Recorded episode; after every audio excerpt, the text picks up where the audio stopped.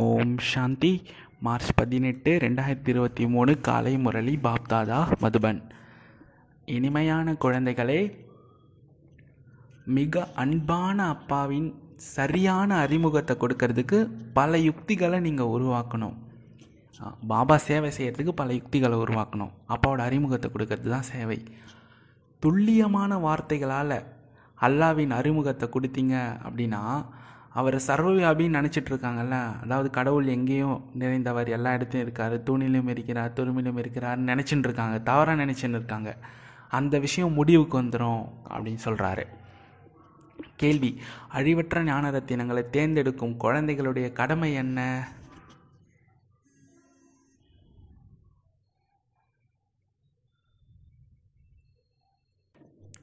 குழந்தைகளோட கடமை என்னது?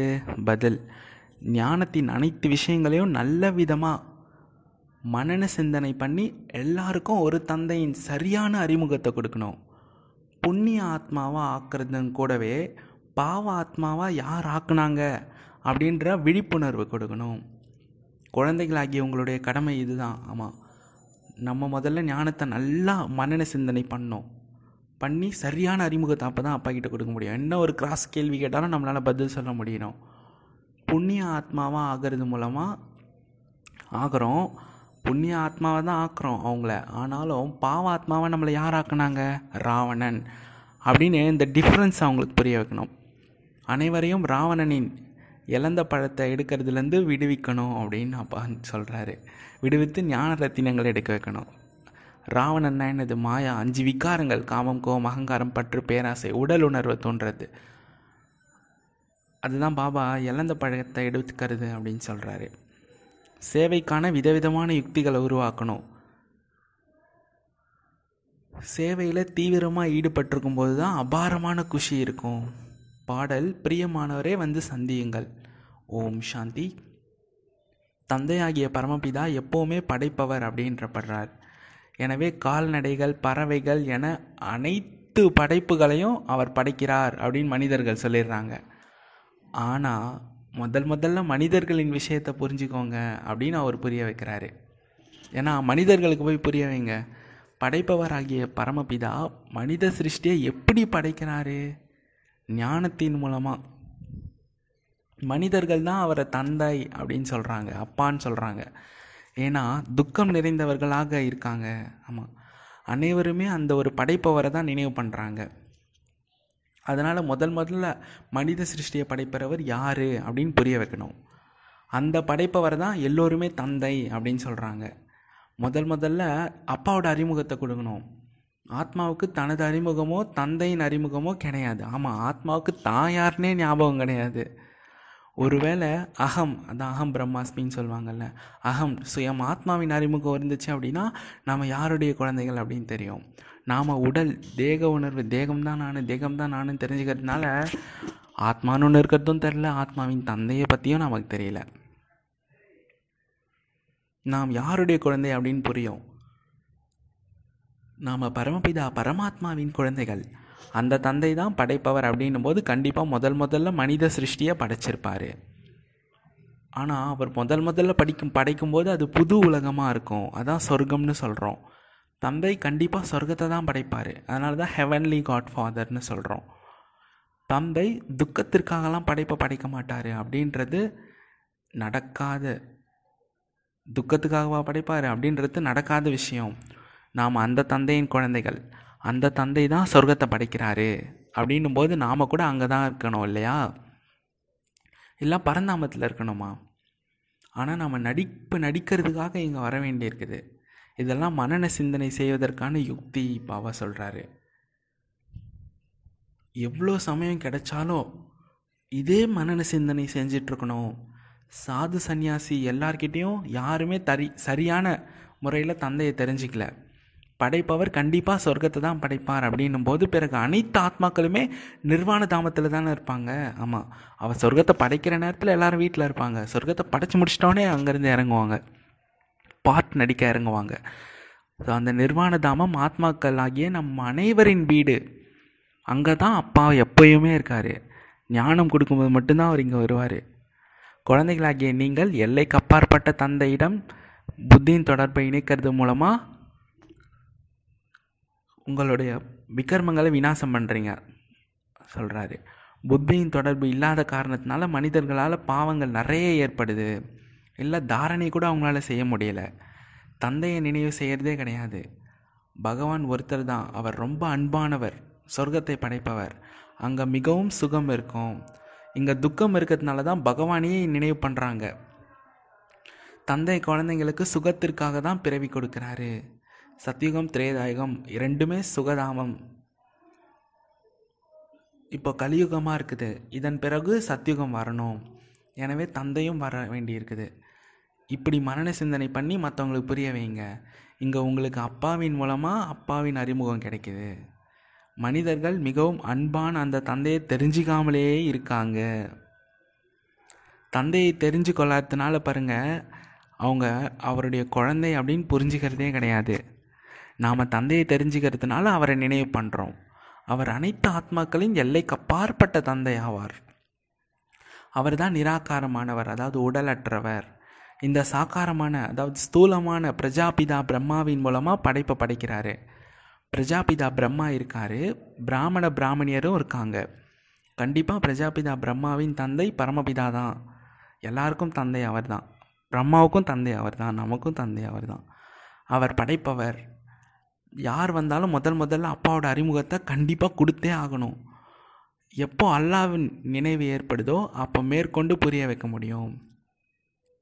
அல்லாவை தெரிஞ்சுக்காம வேறு எதுவுமே வேறு எதுவும் புரிஞ்சிக்க முடியாது. இவர்களுடைய விளக்கம் ரொம்ப தெளிவாக இருக்குதே அப்படின்னு மனிதர்கள் கூட புரிஞ்சிக்கிற மாதிரி அந்த மாதிரி புரிய வைக்கணும். அந்த எல்லைக்கப்பாற்பட்ட தந்தை சொர்க்கத்தை படைப்பவர். ஏன்னா இதுபோல் வேறு யாருமே புரிய வைக்க மாட்டாங்க. கண்டிப்பாக நரகத்தை படைப்பவர் யாரோ ஒருத்தர் கண்டிப்பாக இருப்பார். தூய்மையானவராக ஆக்கக்கூடியவர் தந்தை அப்படின்னா தூய்மையற்றவராக ஆக்குபவர் யாரோ ஒருத்தர் இருப்பார். இதனை நல்ல விதமாக புரிய வைக்கணும். நாம் நினைவு செய்யக்கூடிய அந்த தந்தை யார்? பரமபிதா பரமாத்மா.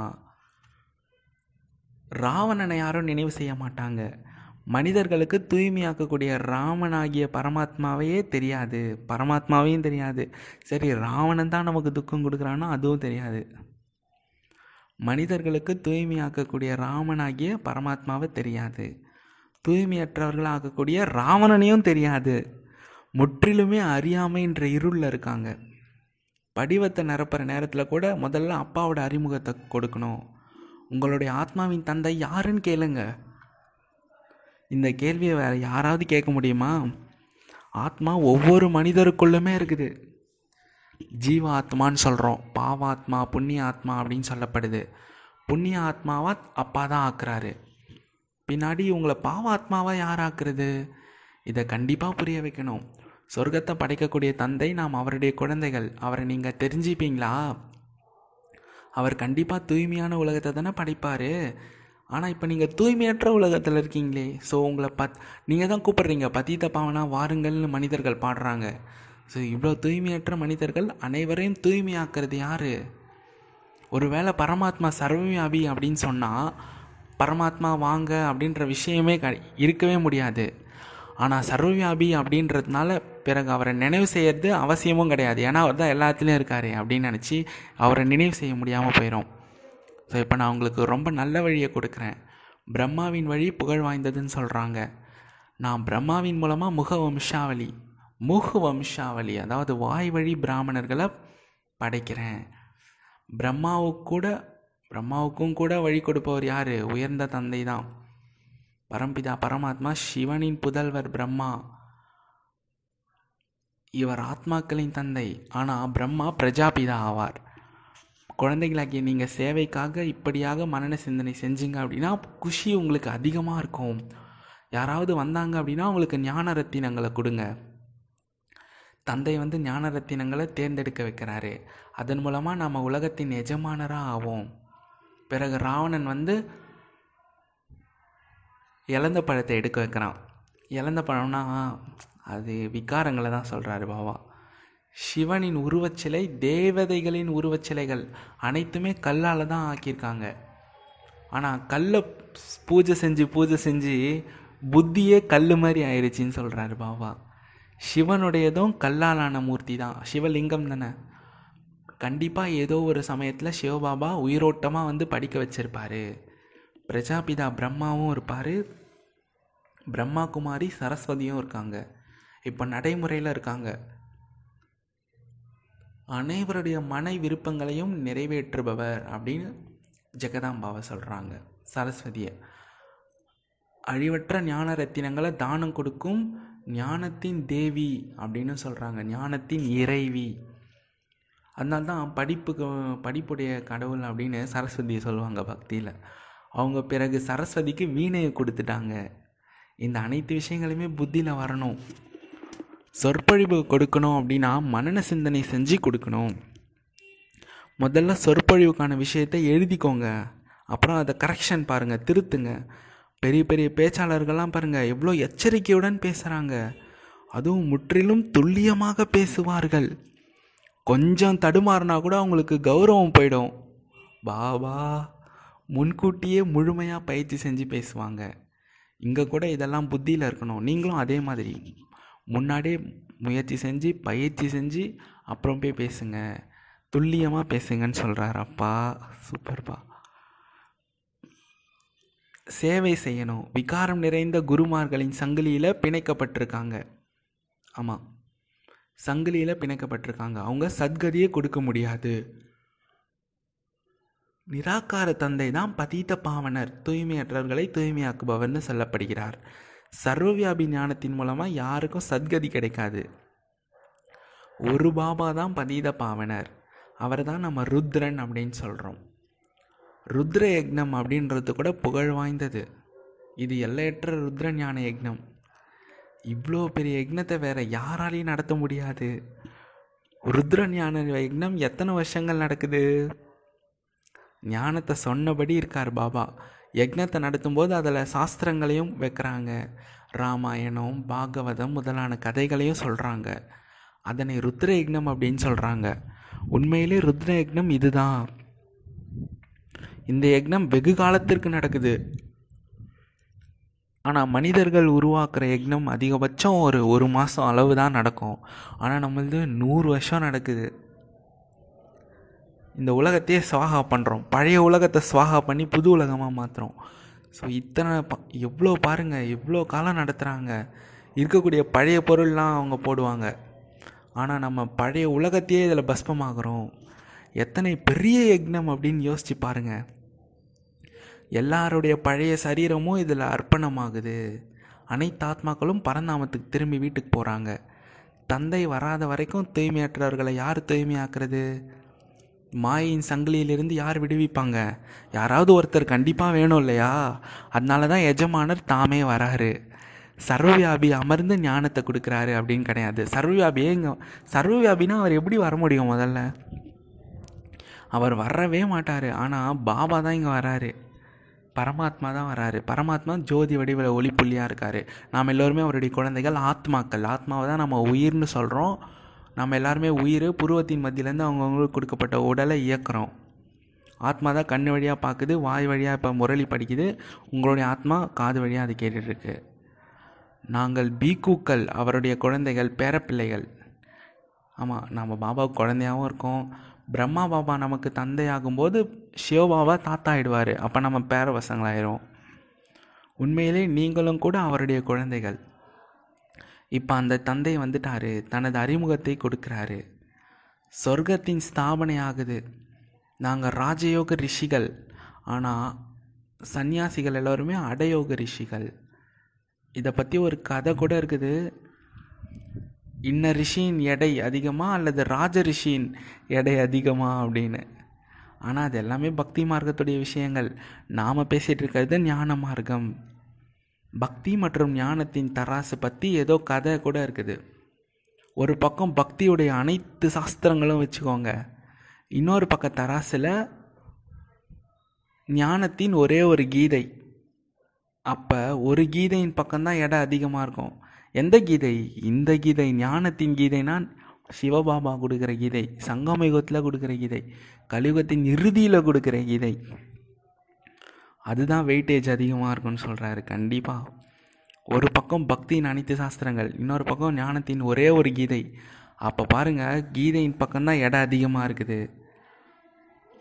கீதை ராஜரிஷிகளுடையதாகும் ஹடயோகிகளுக்கு பல சாஸ்திரங்கள் இருக்குது. ஒரு பக்கம் அதெல்லாம் வச்சுருங்க. இன்னொரு பக்கம் ஒரே ஒரு கீதை. மண்மனாபவ மகாமந்திரம். அப்பா ஆஸ்தி சுயதர்சன சக்கரதாரி. அப் பாபாவோட ஞானம் வச்சிருங்க ஒரு பக்கம். ரெண்டுத்தில் எந்த பக்கம்? வெயிட்டேஜ் அதிகமாக இருக்கும். பாபா சைடு தான். உண்மையிலே அது கூட பக்தியின் கீதை. நம்முடையது கிடையாது. நம்முடையதே ஞானத்தின் விஷயந்தான் நம்ம பேசுகிறது எல்லாமே. பாபா சொல்லி கொடுத்தாரு நமக்கே. கீதையின் பகவான் வர்றதே சத்கதியை கொடுக்கறதுக்கு தான். ஆக குழந்தைங்களோட புத்தியில் இது எல்லா விஷயமும் இருக்கணும். பிறகு புரிஞ்சு கொள்வாங்க புரிஞ்சுக்கிறாங்களோ இல்லையோ நம்முடைய கடமை எல்லாருக்கும் புரிய வைக்கிறது. மரணத்தின் சமயத்தில் அனைவருடைய கண்களும் கண்டிப்பாக திறக்கும். இந்த ஞான யக்னத்திலிருந்து வினாசத்தின் ஜுவாலை எழுந்துச்சு. இப்போ பாண்டவர்களாகிய உங்களின் பதி பரமபிதா பரமாத்மா தூய்மையற்றவர்களை தூய்மையாக்குபவர் ஒரு பரமாத்மா தான். கிருஷ்ணர் கிடையாது. அவர் ஒரு இளவரசர் சத்தியுகத்தில் வருபவர் அவரை இறை தந்தைன்னெலாம் சொல்ல முடியாது. குழந்தைங்களுக்கு பிறவி கொடுக்கும்போது ஒரு தந்தை இருப்பார். கிருஷ்ணரோ அவரே குழந்தையாக தான் இருக்கார். அவரை தந்தை என எப்படி சொல்ல முடியும்? சட்டமே இல்லை இல்லையா?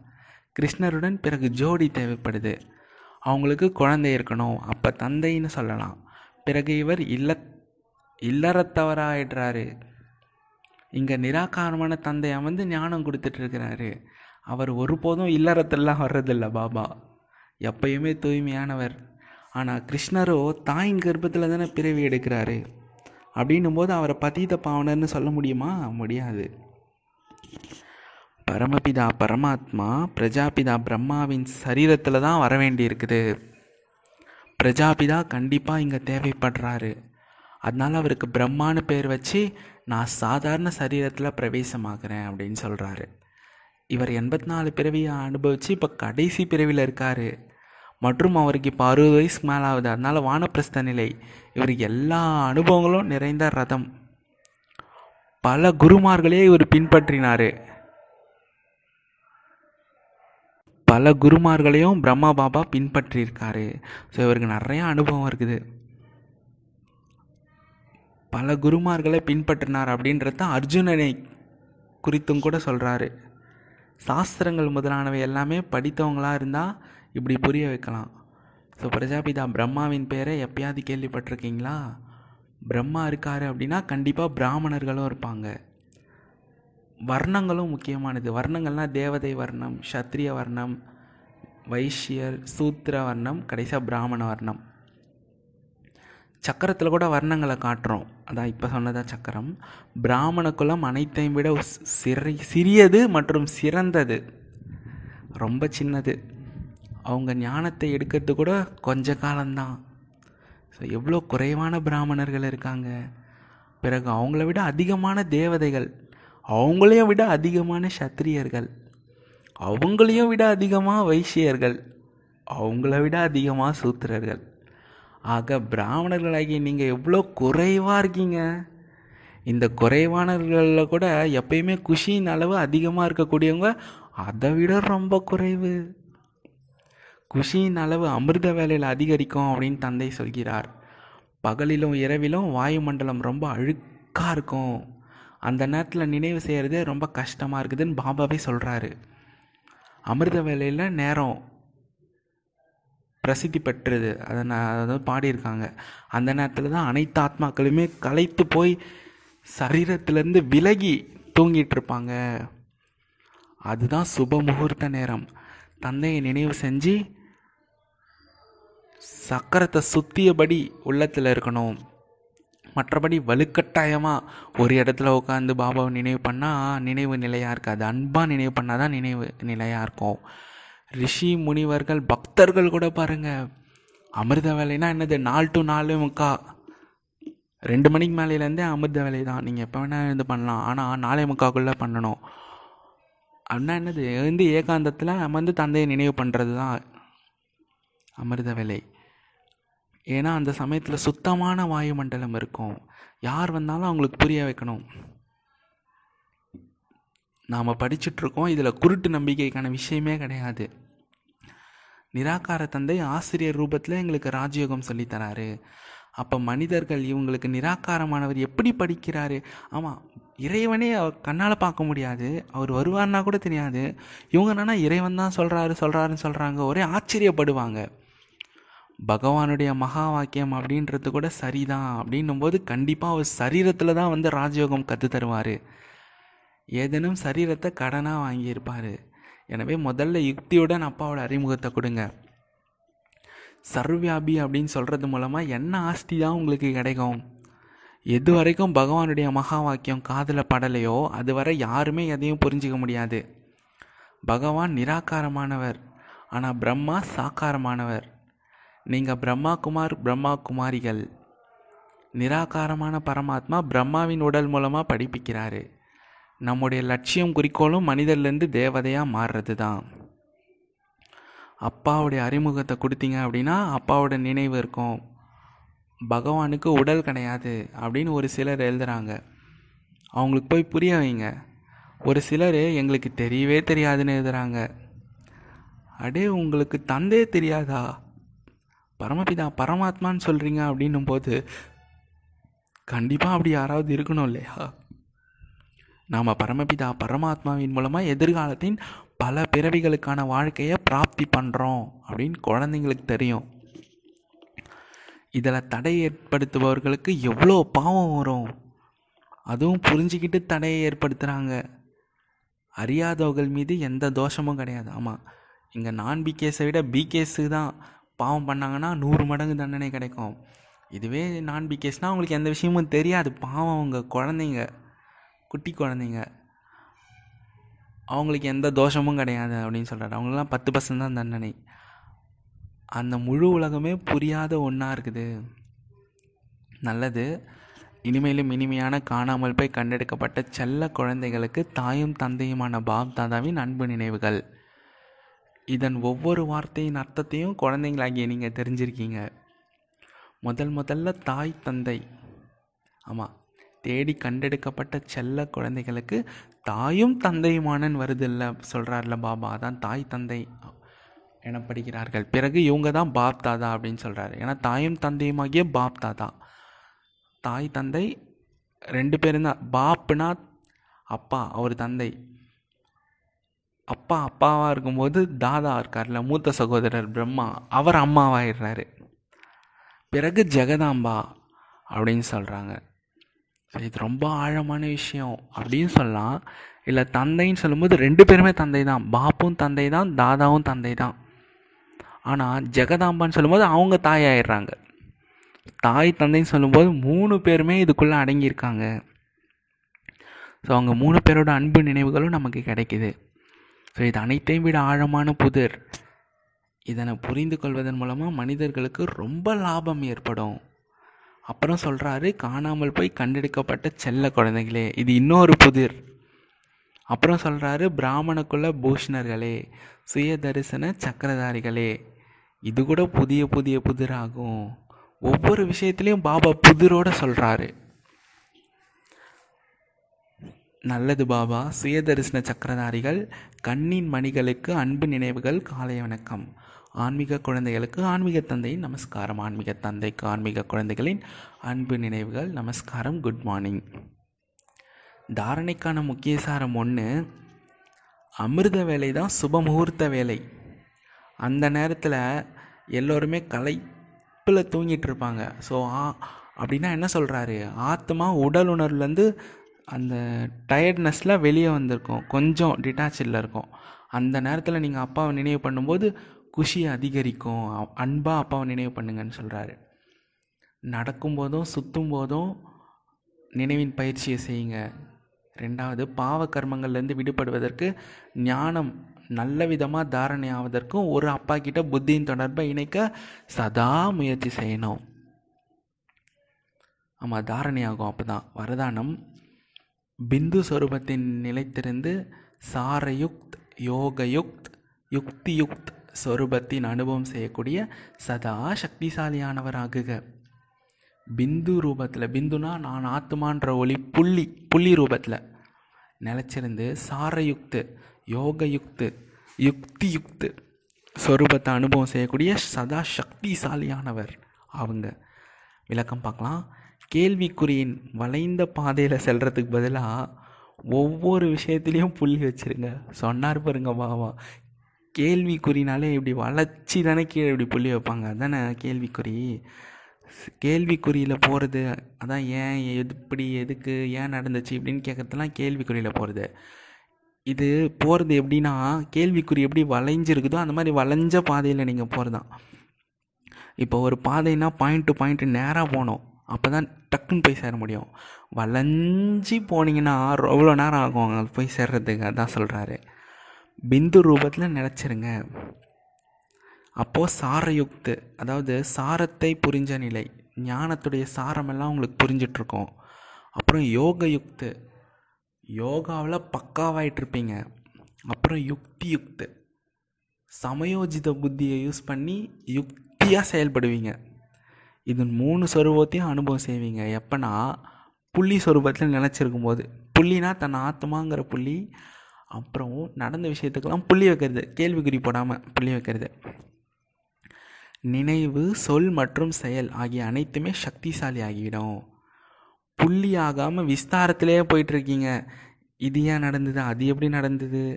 அப்படி இப்படின்னு வீணான வார்த்தை மற்றும் செயலில் நேரம் மற்றும் சக்திகளை வீணாக இழந்துடுறீங்க. ஏன்னா காட்டிலிருந்து வெளியேற வேண்டியிருக்கும்.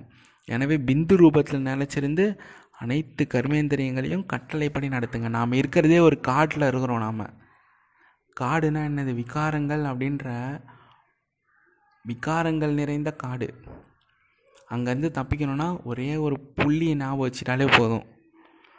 நம்மளுடைய கர்மேந்திரியங்கள்லாம் நம்மளுடைய கட்டளைப்படி நடக்கும் சொல்கிறாரு ஸ்லோகன் பாபான்ற வார்த்தையின் டைமண்டு சாவி. கூடவே இருந்துச்சு அப்படின்னா அனைத்து பொக்கிஷங்களையும் அனுபவம் ஏற்பட்டுகிட்டே இருக்கும். நமக்கு இருக்க டைமண்டு கீ என்னதுன்னா பாபாங்கிற வார்த்தை தான் மேரா பாபா.